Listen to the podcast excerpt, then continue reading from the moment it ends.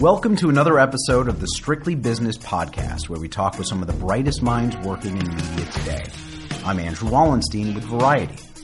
While the struggles of companies like Vice and BuzzFeed seem to be well documented these days, not everyone in the digital content publishing world is suffering. Barstool Sports, for one, is attracting a growing audience and some controversy with a business that spans everything from podcasts to, get this, pink lemonade vodka. Here to discuss all things Barstool is its CEO, Erika Nardini. Erika, uh, thanks for coming in. Thanks for having me. I- I'm hoping you're going to tell me the secret formula. It's not. It's a little more recipe? complicated than Yeah, just yeah. mixing lemonade and vodka. It is slightly more complicated, and I'm but sure just as fun. the rest of your business is very complicated as well. We'll, we'll get to the beverages in time, but uh, what I want to do first is I, I know there aren't many audiences for media brands out there that are as devoted as the so-called stoolies, Mm-hmm. as they're known. But I want to explain Barstool first to the uninitiated. I know there's a lot of brands out in the sports world, from ESPN to Bleacher Report. So, how would you say Barstool's voice differentiates from those typical players in the space? Yeah, I think Barstool Sports is infinitely an internet company. We were born of the internet. Dave Portnoy founded Barstool in 2004. He developed a very distinct point of view and voice, which really resonated with what he would have called at the time the common man. So, what really sets Barstool apart to- tonally is that we are on the same level as our fans. We're not purporting to be journalists, we're not purporting to be authorities. What we really want to do is to make people laugh. It's a company that does not have an agenda beyond that. We do satire, we have humor, we cover entertainment, we certainly cover sports. But what makes Barstool very different is really the internet of it all, that we are focused and born out of the internet. There are plenty of digital native content companies that are suffering right now, and mm-hmm. being digital native didn't really help them. So, Yeah. what, what did you guys figure out that others didn't? I think the what the challenge with internet brands right now is that they forgot about the consumer. They're, they the point of view and voice became commoditized. And when you have a commoditized point of view or the content is unoriginal and you don't have a deep relationship with your audience and those two t- things go together, it is hard to create a brand that can break through and resonate. And you know i've seen it. I worked in i've worked in the internet for 20 years. So if you look at you know why does someone go to yahoo versus they go to aol versus you go to huffington post versus you go to vox when you're publishing you know a slightly different version of the same news story you become completely undifferentiated It's commoditized. it's commoditized, right? So I think there were two there are two main challenges in the media business, whether it's the internet business or traditional bu- business. One is the attrition in the digital space of advertising, right? The advent of the social platforms. They sucked a lot of the air out of the room in terms of traffic and engagement and time spent. They took a lot of the value. You know, if you were to ask someone at a major magazine publisher, you know, things that used to be valued at for a dollar are now valued at cents. And then the third piece of it is that their businesses didn't diversify because the brands didn't grow. If you can't find someone who wants to wear your t-shirt, your brand is going to struggle to have a different business model than an ad driven business model. And that's really been very key to our success, which is we have a very diverse business because we have brands that people want to identify with, that they do identify with, they want to badge themselves with, and are relatable and ongoing and differentiated and not commoditized. But for all that relatability, as I was saying earlier, you guys have had some controversy. There's been a lot of criticism about everything from uh, sexism or harassment that has either been part of the content or the conduct of those following along on, on social media. Uh, you know, is this a problem for your company, or is it really actually just kind of part of the DNA of the brand at this point? Yeah, it's a it's a good question of whether it's a feature or a bug. Exactly. right. Um, controversy isn't the intention of Barstool Sports. I think when you think about the controversy or people look to examples of the controversy, those are mostly things that have happened in the past and are said by people who aren't active listeners or participants or readers or viewers of Barstool Sports. Um, so I, I would say the perception of controversy can be grossly exaggerated. That said, I don't think it hurt, the controversy doesn't hurt us because it helps identify our base. And it also, you know, there's often a lot of hypocrisy in that controversy and in the criticism of Barstool. So, what is, what is that? You know, great example. We are a sexist, misogynistic company. We're the only company in media with nearly an entire female C-suite. So Okay. there's one. Two, we have more women on the radio, more women starring in content than you would find any sports media company proportionally to our size. So it's things like that where actually this is a very fascinating company. We are unafraid, we are unfiltered which often puts us in the headlines for a variety of reasons.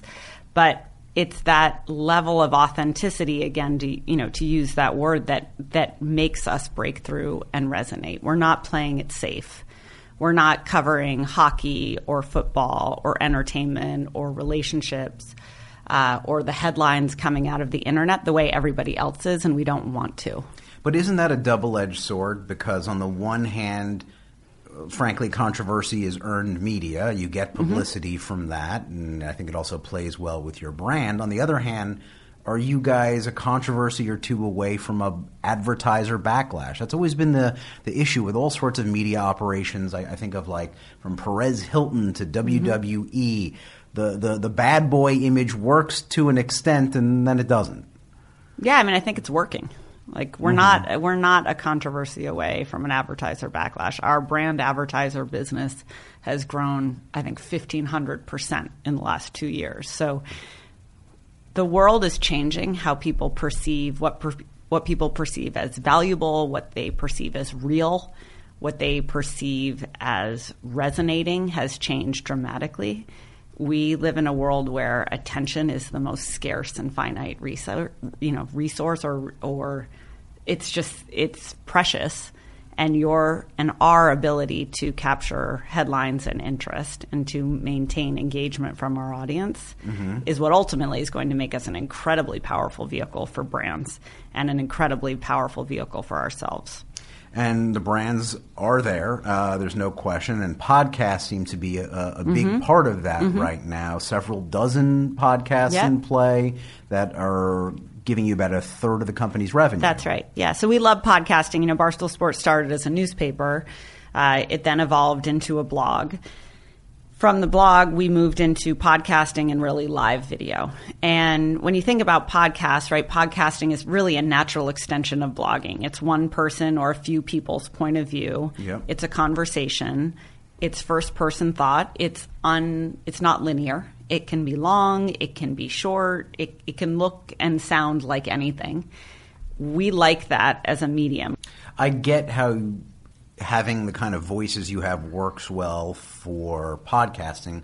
I'm curious about how you approach it as a business. Uh, you on Twitter recently went on On a large an rant. interesting rant where you kind of acknowledged the the growth opportunity that podcasts represent right now, but also sort of the perils of over programmatic.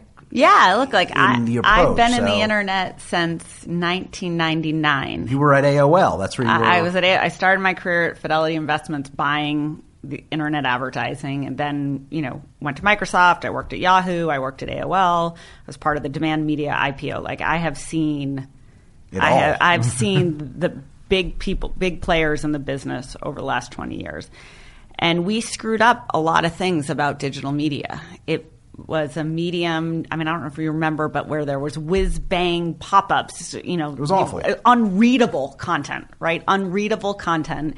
You felt like you were going to get a virus from going to a website so you know we over monetized right we over monetized we became too smart and cute with programmatic and with seo and sem and The glory of podcasting is that it's actually a very intimate medium. There is a there is a true you're in somebody's ears and there is a very intimate relationship and you know this from having a podcast between what you have to say, the people you interview, the conversations you're having and your audience when you put an ad that's pre recorded, it's dynamically inserted, it's targeted to me as a consumer, when you slap that in the middle of it with zero context, the probability that that ad is going to get skipped is extremely high. Hmm. And that's exactly what happened with banner ads, right? They became wallpaper. Who looks at a banner ad anymore? Um, so, how do we at this stage of the game prevent podcasts from falling down that I think the biggest thing is that, you know, we've made a statement we are sticking to host reads. So we are going to integrate brands into our content and into our conversations, right? You started this conversation by mentioning Pink Whitney's, which is, you know, our flavored vodka that we have with New Amsterdam vodka. That came out of an ad read. And hmm. it came out of an ad read because it was a story by one of our hosts about how he drinks his vodka. And when you make an ad part of a content experience and a brand part of a content experience, you know, it's like it's almost evolving the very definition of advertising to make it content. That's what will perform. And so, you know, I think the risk of podcasting is a couple things. One is from a content creator perspective and a content pers- create a content perspective, you're going to see publishers treat this like video whereby people will say, Hey, we have a slate of new built if sold podcasts that are about to launch. It's not going to work because podcasting is really still at this stage a performance medium. So mm-hmm. anyone can have a brilliant idea for a podcast. There's 700,000 podcasts right now in the world. So there's a huge long tail. There's a huge glut of content in podcasting. No one really cares if you have a bunch of built of sold concepts, and there's no assurance that it's going to work for an advertiser. So, so I see that as something that is going to fail and not work in podcasting.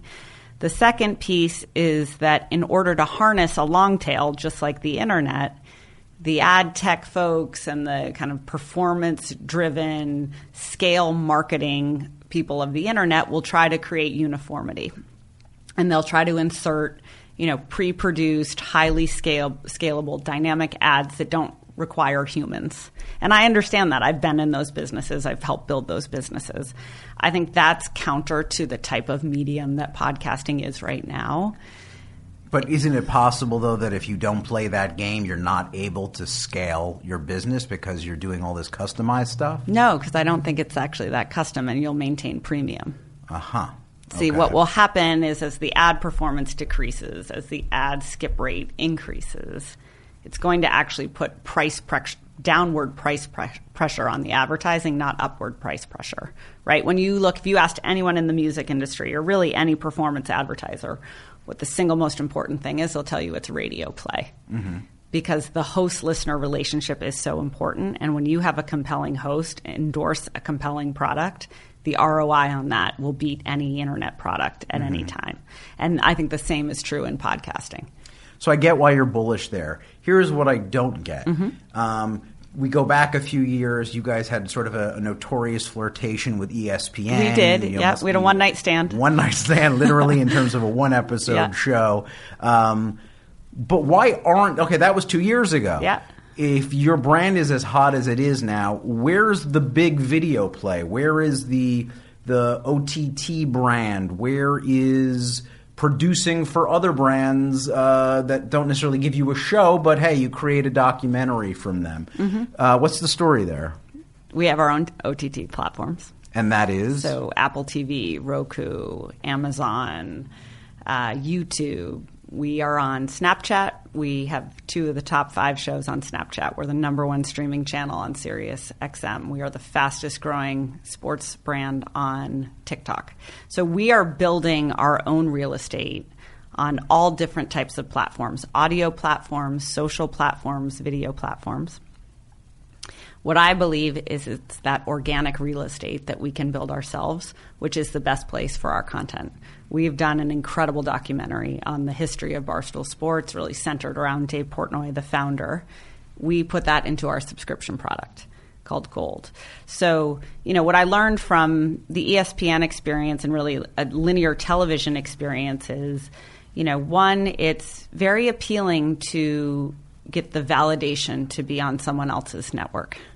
That was exhilarating for us when we did the rundown on Comedy Central, which was in at the Super Bowl in 2017. That was an incredible experience. We had trucks and big production, and it was with bright lights, and we learned the television format.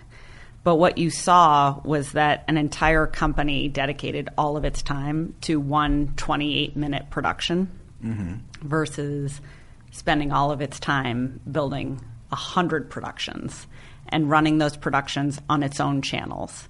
And so, you know, we will do documentaries. We have a documentary. We have OTT platforms. We are very deeply invested in video. That's been our single biggest pivot, I would say, in the last, you know, 24 months. But you're not going to see us give those to other people to build audiences on their network.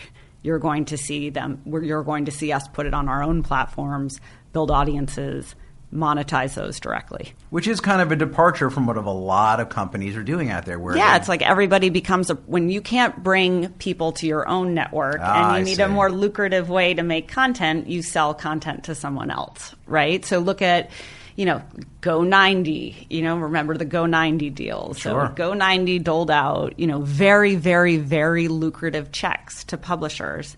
And then those publishers spent all of their time making content for Go 90 that, as it turns out, nobody saw. And the question is, does it really matter? Did the check from Go90, is that more important to the business or is it the eyeballs on the content that was created? And at Barstool Sports, it's the eyes on the content that was created, not mm-hmm. the check. So that's why I'm building a business that's very diverse from a monetization perspective and not does not have dependency on a single form of revenue. So that I can keep our eyes on what's most important, which is our content and our fans. And of course, as you mentioned, you are active across a lot of different platforms. Mm-hmm. But what I was interested to read recently was one of these platforms now is Telegram. Yes. Which to my, you know, a little background, and uh, if I'm getting this wrong, explain it differently. But the content issues you were running into on platforms like Instagram, mm-hmm. where perhaps there was some sort of violence in particular footage. Um, now, if you're able to go on Telegram where there's no kind of regulation of the content, but is there monetization there? Like, what, what is what is yeah, Telegram? I believe you? that we want to be in every place where our audience is, and if you look at the broadest sense. We have people from 12 years of age who are following us on Instagram. They're watching our pizza reviews religiously they follow us on Twitter or on TikTok, up to, you know, 60 year old guys reading the blog who are from Boston and lived, you know, lived in Boston when Dave created the paper.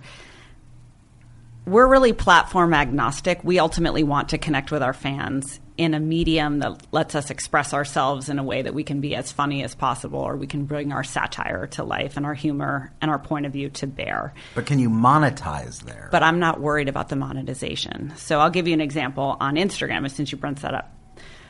Instagram is, and Facebook are continually defining and tweaking their quote unquote community guidelines, which is their prerogative, and I have total and utmost respect for that.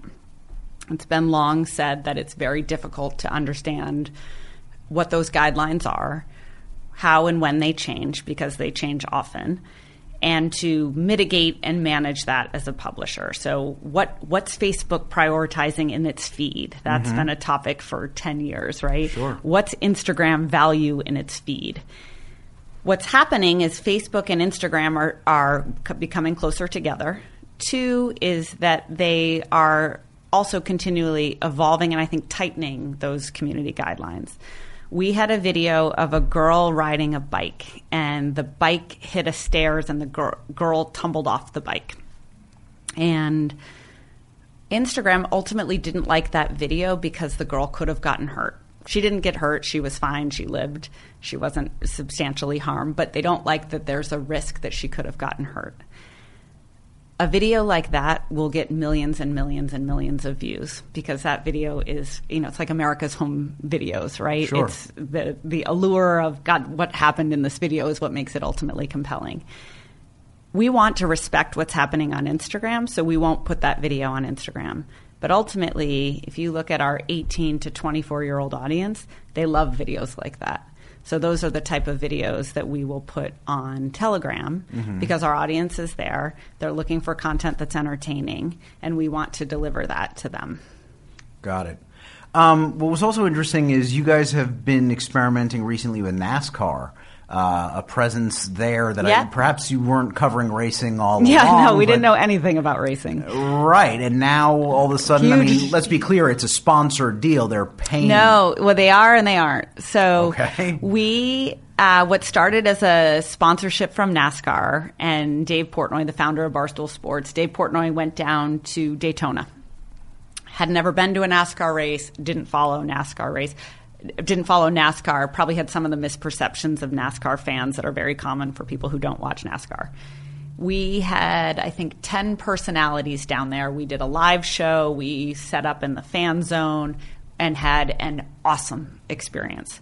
The NASCAR people could not have been more open, more welcoming, we got so much access and were able to you know not only engage with the drivers but the racing teams and the track and the you know the pace car and everything.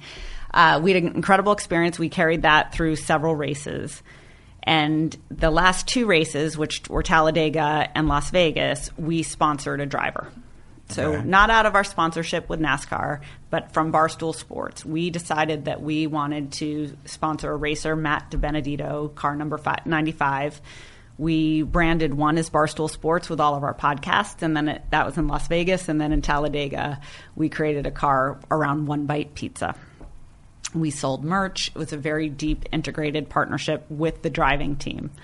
NASCAR loves it the Talladega race was the single largest streamed race in history, mostly because we streamed it live on nearly, we talked about, watched it streaming live and talked about it on every single channel that we have. So it's a good example of sports that are looking to bring new audience and new eyeballs to that sport are coming to Barstool Sports to help them do that because we have such a plug into young audiences and our engagement with those audiences is off the charts. The second thing you're seeing happening with Barstool, which is different than you would find with a Turner or a Fox or an ESPN, is that we are a young, nimble company. So when we get behind something, we didn't have on a strategy deck that we were going to sponsor a race team. Literally came up, you know, came up we decided in a week. In two weeks, we had the car wrapped. In two and a half weeks, we had the merch designed. And three weeks later, we were on the track. So we tend to get behind the things that we find passion around, whether it's football, whether it's hockey, whether it's golf, whether it's entertainment, or whether it's NASCAR.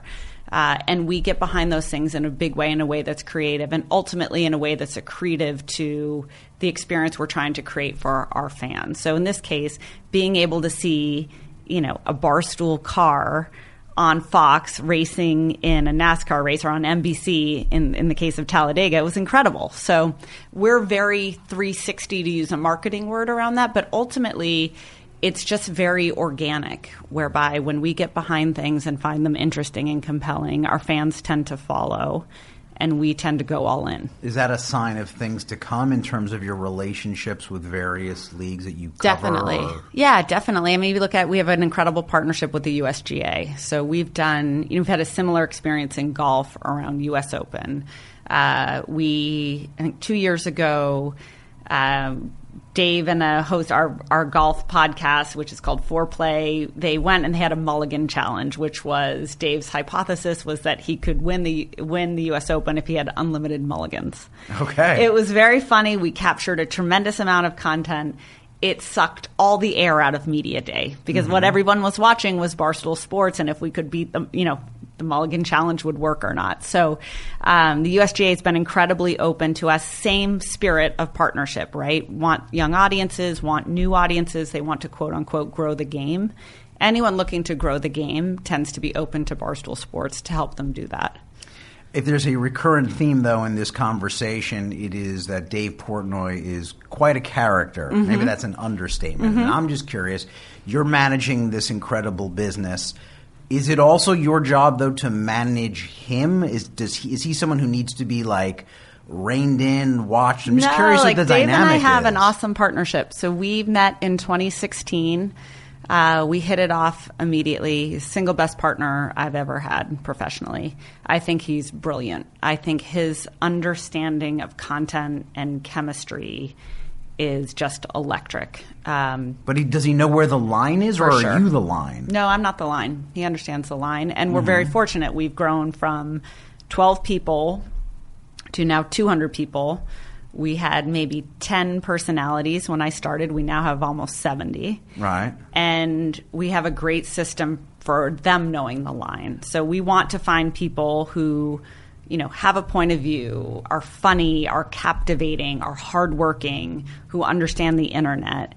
And we have a, a very strong cult, creative culture whereby, almost through osmosis, the way that Dave and Dan Katz and Kevin Clancy and Keith Markovich, like the early Barstool guys, are now replicating how they thought about content, what their work ethic was around creating content, and also where the line is around around that content. Those are all things that we manage within, you know, in a normal company you call it a writer's room. In Barstool, we just call it Barstool. Okay. Well, here's the two part question Okay. about the future of the brand. Yeah. Number one, I'm wondering, you know, again, I was talking earlier about WWE and Mm-hmm. Perez Hilton. It seems for some brands there's like the bad boy period, and then eventually they clean up their act Mm-hmm. because that's what it takes to scale to the next level. Is is that what you guys are about? And, and part two of this is it's called Barstool Sports, but you're right. You know, you're talking about pizza and Yeah. pink lemonade. I'm talking about everything but sports, yeah. I- Is there a future where sports actually isn't so central to what Barstool is? Uh, so I'll answer the second part first, Okay. which is that, you know, Dave couldn't get the URL barstool.com and called it Barstool Sports. And I think we're so much bigger than sports. We certainly are sports, and we have guys and girls who love sports. Uh, we also have people who know nothing about sports and care about, you know, entertainment, military, news, you name it, lifestyle, food. Um, so I would say we're far bigger. You know, a lot of people drop the sports in our name, but I think really what the most important thing is when you see or touch any of our brands, which gets to the first part of your question, you know it when you feel it. It feels like Barstool. It feels uniquely Barstool.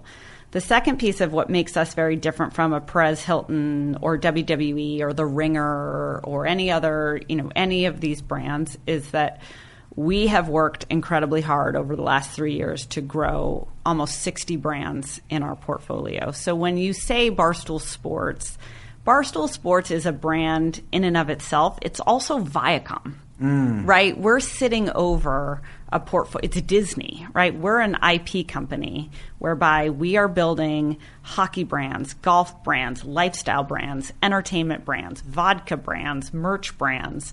We have a tremendous amount of IP in this company. We grow each of those pieces of IP. We do it on different platforms. We do it in different mediums. We do it in different ways with different personalities. There's a tremendous amount of crossover in the network. In the network, um, but Barstool is bigger than just one monolithic thing. We have the Barstool brand. We have every brand that we've created in the last three years. And then we have incredible personalities who are in and of themselves celebrities and brands. And that's what makes this company so different is that it's incredibly layered, it's incredibly nuanced, and from a content and brand perspective, it's quite diverse. It's not one thing, it's not one personality, it's not one point of view. We have guys and women who disagree constantly you know, we've got the Yankee fans versus the Red Sox fans. We've got one point of view versus another point of view. It's a reality show. You know, it's as though you had Disney or Marvel with a reality show built over it and built on the internet. Hmm. Well, when you make the Disney comparison, the Viacom comparison, I wonder are the ambitions to be that big and is it possible that to get that big you need to be acquired by the Disneys or Viacoms of the world? Is that the end game? I don't know what, you know, Dave and I always laugh about this, which is people say, you know, what's your five year plan? What's the seven year plan? And we always say we don't know.